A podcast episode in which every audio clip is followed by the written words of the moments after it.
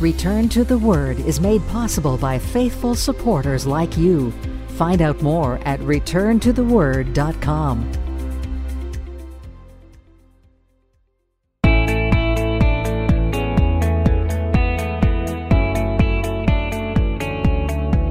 Welcome to another edition of Return to the Word Radio with Bible teacher Mark Fontecchio. Advancing the message of God's amazing grace through the teaching of God's Word. And now, with today's message, here is our teacher. One of my favorite excuses for not going to church, and I've heard a lot over the years, but one of my favorite comes from a seven year old boy in Plain City, Utah. Now, you see, he didn't want to go, so he hopped in his parents' car early on Sunday morning. He pulled out of the driveway and took off down the road. Now, in case you didn't hear me, he was only age seven. Well, it didn't take too long before local police began receiving complaints about a driver in a white Dodge Intrepid that was out of control and all over the road. And when deputies located the vehicle and turned on their flashers, the boy just refused to pull over. Instead, he led the police on a low speed chase through the streets of Plain City. Sheriff's Lieutenant Matthew Bell said there was a practical reason, there was a realistic reason why this boy never went over 40 miles an hour. Bell said this, his speed was slow but erratic because the boy would kind of scoot down lower to push on the gas and then sit back up to be able to see where he was going. Yeah, absolutely.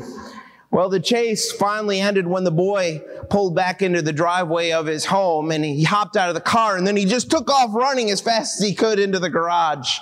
And the boy explained that he had a good reason he didn't want to go to church. It was just too hot on that day to sit in church. You've been there. All right, maybe you know like the uh, story of the preacher who stands at the door as the people left church and the pastor saw a man he hadn't seen in a while, so he leaned in and he told him, you need to join the army of the Lord. And the man looked back at the pastor and said, I'm already in the army of the Lord. And then the pastor had to know, well, how come I don't see you except for at Christmas and at Easter?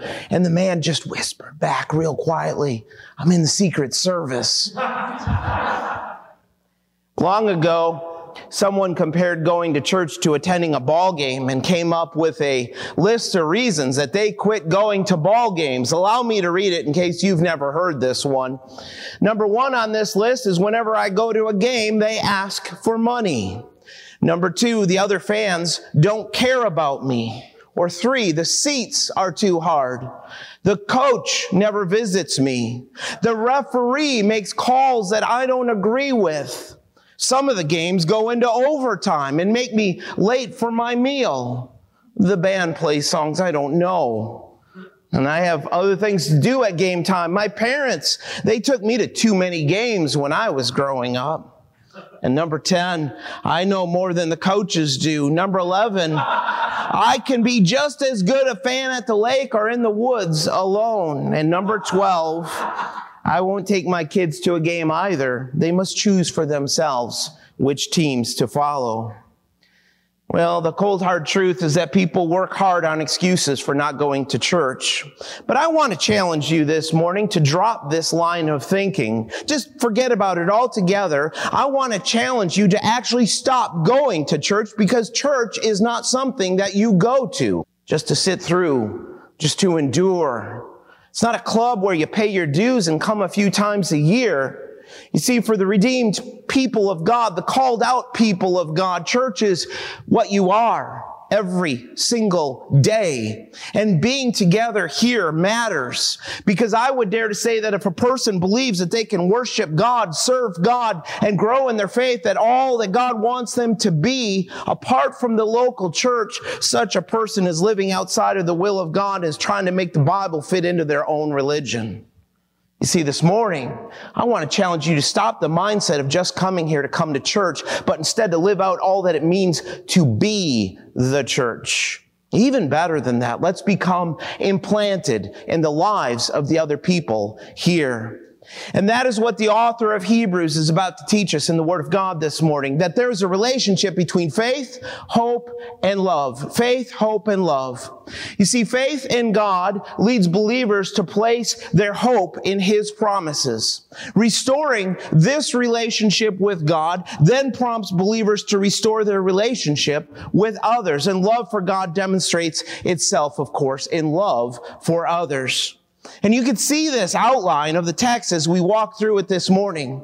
In verse 22 is the command, let us draw near. Verse 23 has the command to hold fast with our brothers and sisters in Christ. And then verse 24, let us consider one another. So move into our text with me this morning. Hebrews 10 starts us off with verses 19 and 20. Therefore, brethren, having boldness to enter the holiest by the blood of Jesus, by a new and living way, which he consecrated for us through the veil, that is his flesh. Now, if you have been here most weeks, then you know that the author has spent five chapters, five entire chapters explaining that Christ's priesthood is better than the Levitical priesthood. Five chapters telling us that the new covenant is better than the old Mosaic covenant. So this is quite the uh, transition here in the text where he says, therefore, brethren, here in verse 19, a significant transition in the text towards the application that should be there in the life of the believer. Now, Exodus 20 tells us at Mount Sinai, before God gave his people the Mosaic covenant, the people were in fear. Do you remember the text? It says in the Word of God that they trembled because they had seen lightning flashes. They had heard the noise of thunder. The mountain was smoking. Good grief. That will get your attention when the mountain's smoking. And so the, the people, what did they do? It says that they wanted Moses to go up there and speak with God. They didn't want any part in that. They didn't want to go up a smoking mountain. So they wanted Moses to go up there for fear of their own death. But see, what Hebrews is telling us is that we don't have to live that way. Hebrews is telling us we can approach God with boldness. We can enter into the holiest, the very presence of God because we have the righteousness of Christ in us, given to us by His blood. Again, in verse 20, we are given this concept that the high priest in the Old Testament had to pass through a veil in the tabernacle to get to the most holy place. It was the most sacred place on earth in the back of the tabernacle.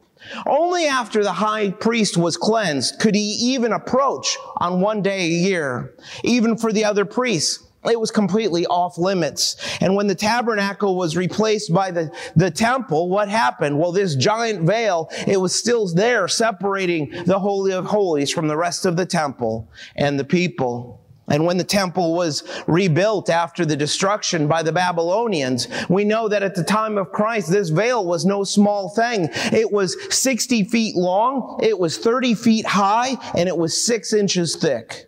Now, this is the veil spoken of in Matthew 27, that at the death of Christ, that when he died, scripture says, then behold, the veil of the temple was torn in two from top to bottom, and the earth quaked and the rocks were split. You see, the veil was a remarkable statement to the Jewish people that they could just not approach God willy-nilly however they wanted to do it. And this same privilege that the high priest had, we have now been given in Jesus Christ. Because now we have access to God through the sacrifice of Christ, His flesh. You see, he's telling us that as believers in Christ, we can and we should approach God because of what Jesus Christ has done for us. His sacrifice provided a new living way for us when the temple veil was born. And access to God was granted through Christ because it was more than just a veil that was torn. It was our Savior's body, His very body that was torn. This boldness in verse 19, let's be clear on this. It's not arrogance. It's not this man-centered arrogance, but instead it is the freedom that you and I have to express to God the very concerns that we have in our hearts. See, for the redeemed church, the called out people of God, we shouldn't fear approaching God. both Jews and Gentiles. God's people have been welcomed in to the very presence of God. Now, this confidence before God should be there. We should have a freedom to express the thoughts of the heart before God. You see, Hebrews is telling us that a believer can approach God. We've been emboldened. Why? Not because of anything we've done, but because of the work of Jesus Christ. In other words, we don't have to approach God in half-hearted weakness, kind of fearing it. We can approach God with the power of the risen, living Christ. In 2015, researchers at the University of California, Berkeley announced that they would be part of a $100 million project for space travel to see if there's intelligent life in the universe. Let's just cut to the chase. There's not. I can save them $100 million. But they decided that they'd spend $100 million on this project to see if there is, in fact, intelligent life.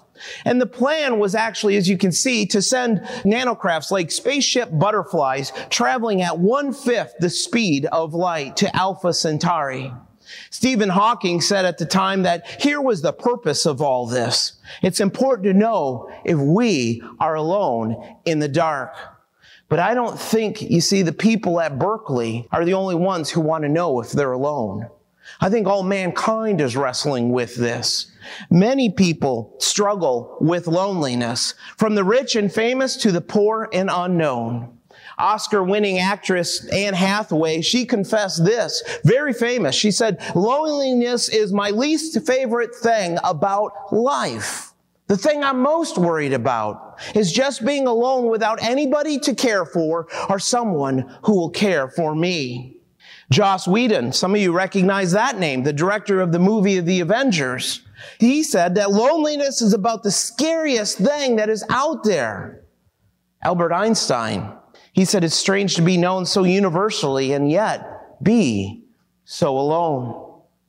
But just like those nanocrafts, you see, what do we do? We constantly in our lives, we send out these tiny little probes, emotional nanocrafts, if you will, to find out whether we're alone in the dark. They move fast and they are small, so it can be easy to miss them. They can be small little statements that we like to make, like, did you see the game last night? They can be much more pointed. They can say things like, I don't think I'll ever call my dad again.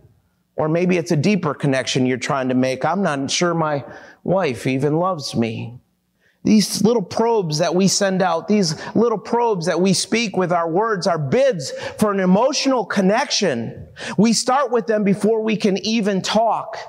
A baby crying is what? A bid to connect. And as we grow older, these invitations to connect take on other forms.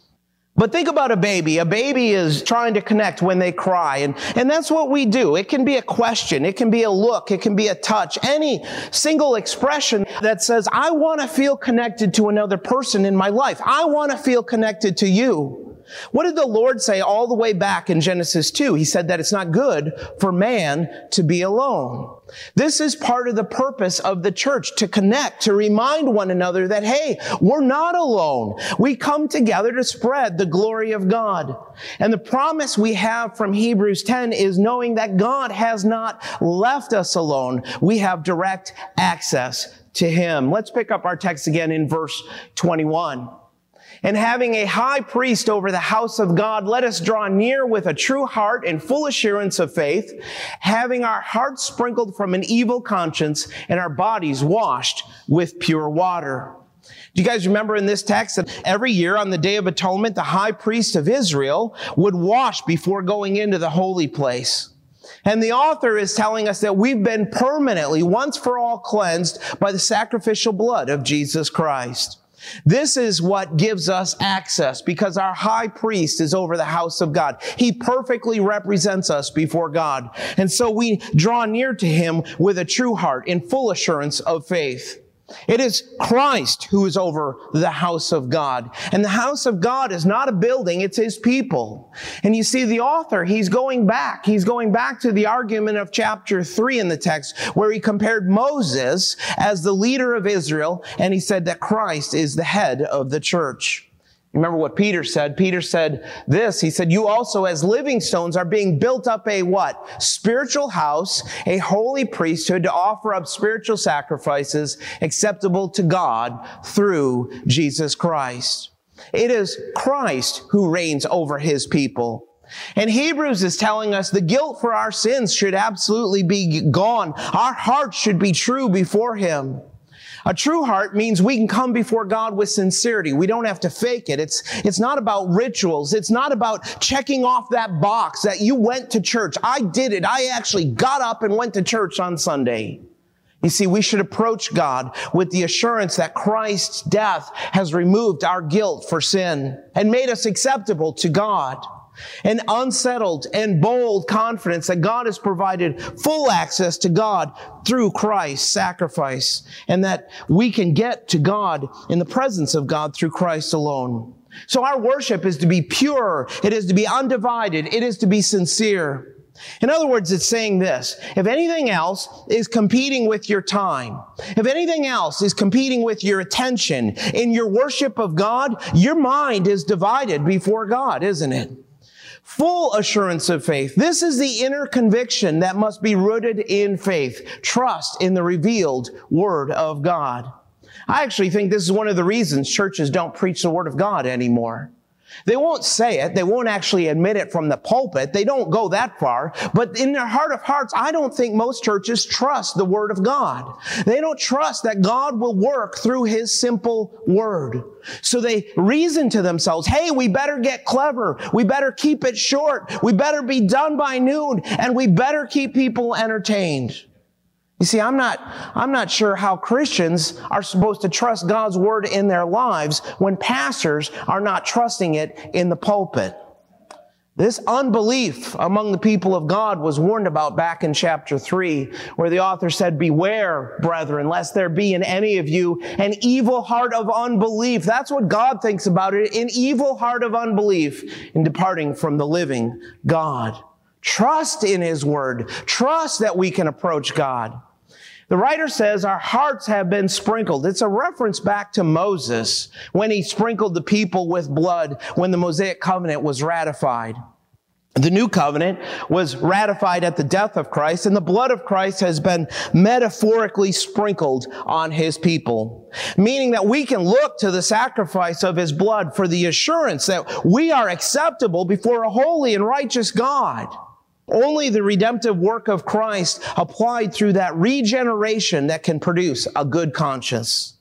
See, our bodies washed with pure water. What is this talking about? Well, it could be a reference to water baptism as the outward sign of the inward cleansing, but more likely, I think it's this. I think it's this symbolic wording here that is based on the purification rites that they had in the Levitical priests which would be more in line with this context. In other words, it's a reference to the washing of regeneration because that's what regeneration does. It washes us. And if that is the correct understanding, then the pure water is the Word of God.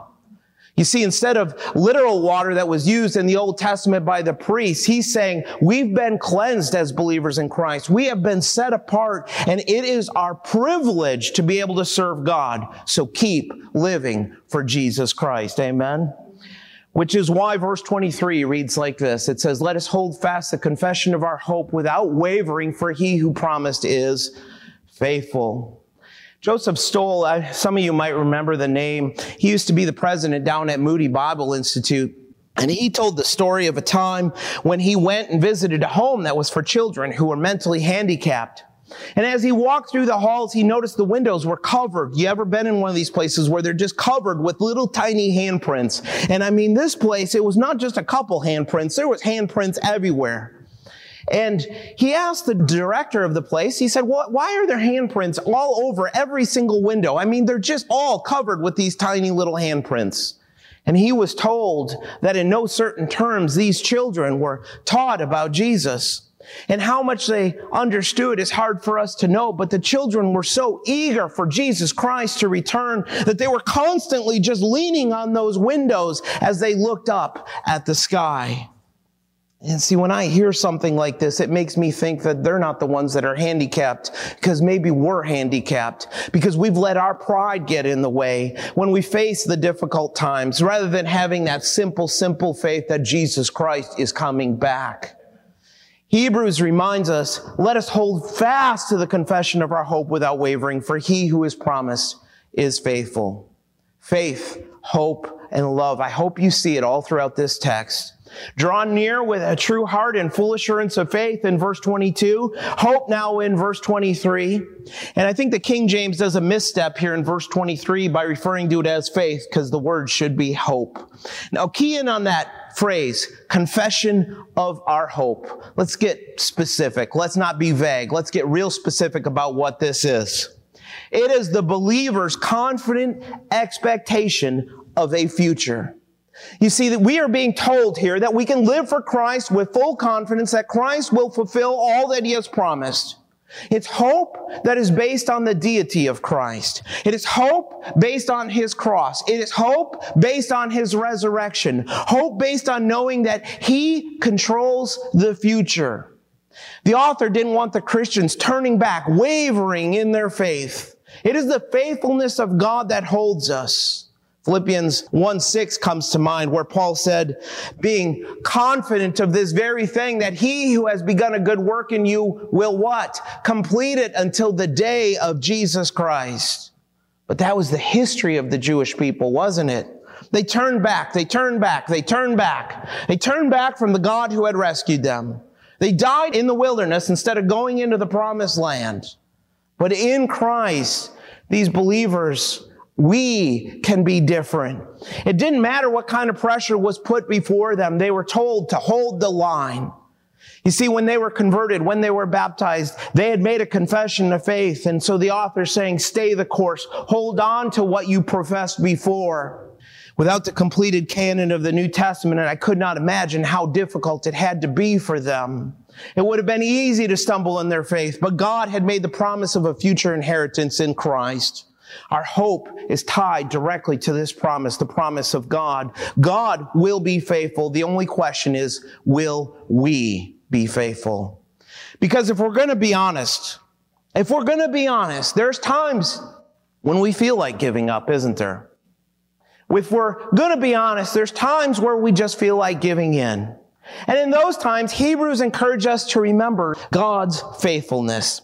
He's saying, tighten your grip, bear down, tighten your grip on your faith in Jesus Christ. Don't let it slip away. Don't let the world change you. Don't let the pressures of life change you. Hold fast to our hope that is grounded in Christ. Because when a believer has his hope fixed on Christ and he relies on the faithfulness of God, he's not going to waver. Instead of looking back to the old covenant, the Hebrew believers were being told to look ahead to the coming of the Lord. Now our text again, starting in verse 24. And let us consider one another in order to stir up love and good works, not forsaking the assembling of ourselves together. Aren't you glad you came to church today? Not forsaking the assembling of ourselves together as in the manner of some, but exhorting one another and so much the more as you see the day approaching. There's an old saying written long ago about two men who went to church and we're going to call the first man Mike because I don't think we have anyone named Mike here. But Mike, he went to church on Sunday morning and he heard the pianist miss a note and he kind of cringed. And he saw a teenager not close their eyes when everyone else was bowed in prayer. Mike was convinced people were watching to see what he put into the offering and it made him angry. And he caught the pastor make five different stumbles in his wording during the summer, our sermon. That's funny. I, I didn't plan that. I really didn't. That's awesome, is what it is. He slipped out the side door during the closing hymn and he said to himself, What a bunch of hypocrites. I'm leaving. Well, Charles, he also went to that church. He heard the pianist play, A Mighty Fortress is Our God and it ministered to his soul. He heard a young girl take a moment to give a testimony on the difference that faith had made in her life. He appreciated that the church was starting to get involved in local missions. And Charles, he was thankful for the sermon because it answered a question that had been bothering him. And Charles left that church on that Sunday thinking, how could anyone come here and not feel the presence of God? Both men, both men went to the same church on the same morning, and each man found exactly what he was looking for. Let us consider one another, the author says. None of these words here are a suggestion. This is not a suggestion. This isn't just a good idea. This isn't telling us, hey, it might be a good idea while you hold fast to the faith to just toss in a little encouragement to one another. You see, if you belong to the family of God, you actually have a responsibility to encourage others. And this is not something you can do if you stay home. You see, like it or not, we actually need each other. Because if everyone just stayed home whenever we felt like it, if everyone just stayed home when there was a few bumps in the road of life, this church and every other biblical church out there on the face of this earth would close. And I would have you notice that love and good works in the text need to be stirred up. They don't just happen on their own. We are being told that we, as believers in Christ, can have a tremendous impact in the lives of other people. And it is for this reason that we are told to gather together as the body of Christ. Now, the persecution of the Hebrew believers had forced some of the Christians to slide. Fear had set in. The people needed to encourage one another to remain faithful to the Lord. This happens when we're together. You don't encourage one another when you're sitting at home by yourself in your bed. The author means the local physical gathering of believers. But what does this mean here to exhort one another? Well, it means to come alongside and inspire someone else with the truth, God's truth. God designed believers to need one another. You see, when Christians choose to stay home, they're saying with their actions, I'm not choosing to love my fellow believers in Christ. That's it. That's what they're saying. I care more about my own comfort more than I do about the need and responsibility that I have to meet together to encourage one another. To neglect the church is to neglect your brothers and sisters in Christ. It is to abandon them. Now, you wouldn't do that to your own family. So why would you do that to your church family? And notice how this is all tied into the end of the verse. Exhort one another and so much more as you see the day approaching. Now, he's saying be accountable to each other because the day is coming when we will each give an account to God. These words tucked onto the end of verse 25, so much more as you see the day approaching. These are amazing words here. They certainly could be a reference to the return of Christ. And I think that's what it is. I think based on the context, based on verse 37, they probably are just this. But hear me on this. They may also be an allusion to the destruction of Jerusalem in 70 AD. Let me explain why some people think it's this. Jesus had already predicted the destruction of Jerusalem. You guys remember that. Luke 19 tells us, now as he drew near, he saw the city and he wept over it saying, if you had known, even you, especially in this, your day, the things that make you for peace, but now they are hidden from your eyes. For days will come upon you when your enemies will build an embankment around you, surround you, and close you in on every side, and level you and your children within you to the ground, and they will not leave in you one stone upon another because you did not know the time of your visitation. What's the time of your visitation? The Time when Christ came to Jerusalem. See, Jesus predicted this. He predicted the destruction of Jerusalem, the destruction of the temple, because that generation of Israel was under the judgment of God. By this time, Peter had already died. Paul was already dead. And the events that were leading up to the Jewish-Roman war were happening right as this letter were being written. And it's possible, very possible, that the author of this letter had actually caught in word that the Roman troops were on the march towards Jerusalem. Do you understand the world they lived in? And the pressure from the Jews on the Hebrew believers in Christ would have only gotten stronger when the time came to mount a defense in Jerusalem. You see, any discerning believer in Christ at that time should have been able to see it coming because the handwriting was literally on the wall. The generation of the Hebrew people that demanded the death of Christ were under judgment, but this generation was now coming to a close. And in short time, what was going to happen? Titus would lead the 10th Roman legion into the land of Israel, and he would destroy the city, and he would destroy the temple, and this would bring an end to the sacrifices and the rituals, and the old covenant could not function without the temple. Both the land and the people would be put under the authority of the Roman government. And if the author had this in mind, the destruction that would come in Jerusalem, the teaching to the Christians was to be faithful to Christ, even though they knew their city was about to be destroyed by pagan Romans. Even though they knew that. You see, I think there's a powerful lesson here that our allegiance is to Christ before allegiance to any nation. And the darker the days get, the more that we need each other. Instead of trying to figure out how to make the church more like the world, we need to work on making the church more like Jesus Christ. He's telling the believers, be patient, continue in the faith. Don't try to survive on your own because you're going to fail miserably if you try it on your own. Because in God's plan, the nation of Israel was about to be removed. It was about to be judged and put on a shelf for a couple of thousand years, only to be taken up in the last days. Now, the rest of the story about Jerusalem and the people is told to us from history. It's that the church in Jerusalem, they did stick together. We know that. They suffered and they were persecuted together. But eventually the persecution drove them out of Jerusalem. And in the sovereign plan of God, it spared the believers from the death and destruction that came under the Roman general Titus. But this we know, whatever the original intent of verse 25, we do know this, that the day when the King of Kings and the Lord of Lords is coming. In the context of the verse, it tells us that this is probably what the author of Hebrews had in mind. Because you remember back in chapter 9, verse 28, he already told us, so Christ was offered once to bear the sins of many. To those who eagerly wait for him, he will appear a second time apart from sin for salvation. And so when we see the day, that phrase mentioned in our text, we need to understand that the New Testament is consistent that this is a reference to the day of Christ. And don't confuse the day of the Lord with the day of Christ, because the day of the Lord is a time of judgment when the Lord returns to the earth to judge the nations of this world. But the day of Christ is a much happier time because it's when the church is taken up to be with our Savior at the rapture. And based on the wording and based on the context of verse 37, that's the probable reference in our passage.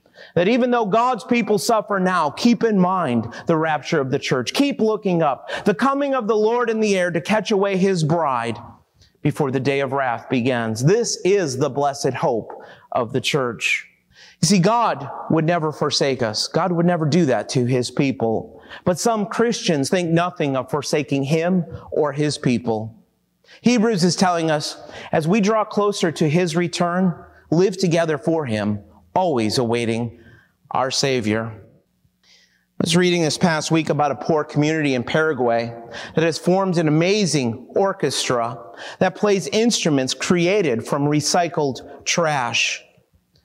The young musicians come from the city of Cateura, a slum that is built on a landfill. It's more than 1,500 tons of trash get dumped into this landfill every single day. About a thousand people actually make their living by picking through this garbage, picking through this trash. If you're able to look up at this screen, you are far richer financially than you ever, ever even knew. They make their living by picking through the garbage and seeing what they can sell. But a man by the name of Favio Chavez decided to do something about this. He's a musician. So he figured he could teach kids music. He has infused this landfill with music. When Chavez saw the desperate poverty, what did he do? He opened up a tiny little school. And at first, he, he loaned out his complete supply of five instruments. That's all he had, so he loaned them out. But he had too many students, so what do you do? So he asked some of the trash pickers to make some instruments, make their own instruments from recycled materials to keep the younger kids busy. Eventually, the students learned to play a small orchestra of instruments redeemed, literally made out of the garbage. A cello that was made out of an oil can and old cooking tools, a flute made from tin cans, a drum set that used old x-ray films as the skins. That's pretty creative. Bottle caps that serve as the keys for a saxophone. A violin made from a battered aluminum salad bowl and strings tuned with forks. They have become known worldwide as the Recycled Orchestra. And they play all kinds of music. They play classical music, folk tunes, and even some more modern music. Now, Chavez claims that this amazing story has taught him at least one profound lesson, and here's what I want you to listen to. He said this, people realize we shouldn't throw away trash carelessly. Well, we shouldn't throw away people either. See, Christ has redeemed every single one of us from a spiritual landfill. And he has brought us together to play some beautiful music. But I don't honestly understand, and I'm going to tell you this. I don't understand when one recycled instrument starts thinking it's better than the next. That's nothing but pride. That's nothing but arrogance. That's nothing but living for yourself. And if you want to live for yourself, go ahead. You have your reward right here, right now. That's all you're going to get. But if you want to live for the glory of Jesus Christ, come together.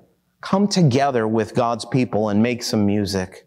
But it starts with this attitude change, a shift in our thinking from coming to church to being the church, being the body of Christ that he has already intended us to be, praying for one another. Let me ask you this. How much time did you spend this last week praying for specific people in our church?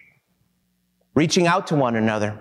Reach out with a call, a text. Find someone you don't know in this church and have them over for dinner. Come early. Stay late so you can come alongside and get to know other believers. Have you guys ever wondered why my family and I are here late into the afternoon on Sundays? It's because we've cleared our calendar purposely. Not just because it's my job, we believe it. We sit here on Sunday afternoons just so we can spend time with God's people. I challenge you to do that. And if someone walks in through the door that's brand new, break off your conversation with your friends and go talk to them. When was the last time that you did something thoughtful for another person besides your own local family, but how about someone in the church family? For no other reason than to let them know that you care, you care about them. Let me ask you this. Are you involved in the ministry here in some way, using your talents, and your gifts to serve other people. Or let's say it like this. Don't tell me what you can't do. Tell me what you can do. A lot of Christians are living their lives with an emptiness inside and they feel alone. And a lot of it is because one way or another, too many Christians are forsaking the church. And they're missing out on all that beauty that God has created in them, that God intends for you to share with other people. So don't miss out on a family of people who want to actually love you and who enjoy being with you on this journey called the Christian life. Make room for us in your life because we desperately need you here. And whether you realize it or not, you need us. You desperately do. If you've ever been down to the redwoods, one of the things you learn about those trees is that they actually have very, very shallow roots. They only go down about six to 12 feet into the ground but they're interlocked, they're interwoven in such a way with each other that they are able to hold up those gigantic loads of weight. And see, we need those same type of roots, don't we? To stand during the enormous weight of life. We live in a world so focused on self, it's ridiculous, but Christ is calling on us to live to serve. And when you discover people in the church that you can be open with, honest with, real with, you find support in your life. You find yourself to be a little less alone. And then it starts to bring that accountability to how we live for Jesus Christ. So I want to end with this this morning. Paul reminds us in Romans 12, he says, So we, being many, are one body in Christ and individually members of one another, having then gifts differing according to the grace that is given to us. Let us use them. May God's word challenge our thinking our attitudes, and our lives this day and every day this week. Return to the Word Ministries is committed to teaching the full counsel of God's Word and the gospel of Jesus Christ. For more about our ministry, please visit returntotheword.com. Return to the Word is a faith ministry. This means we freely distribute the teaching of the Word of God over the air and online. We do this without charge. If you feel led to support the ministry with a donation to help cover these costs, you may do so on our website, returntotheword.com, or by mailing a donation to Return to the Word, P.O. Box 879259, Wasilla, Alaska 99687. Thanks for listening, and we pray that the Word of God will be a lamp unto your feet and a light unto your path. Join us next time for another edition of Return to the Word.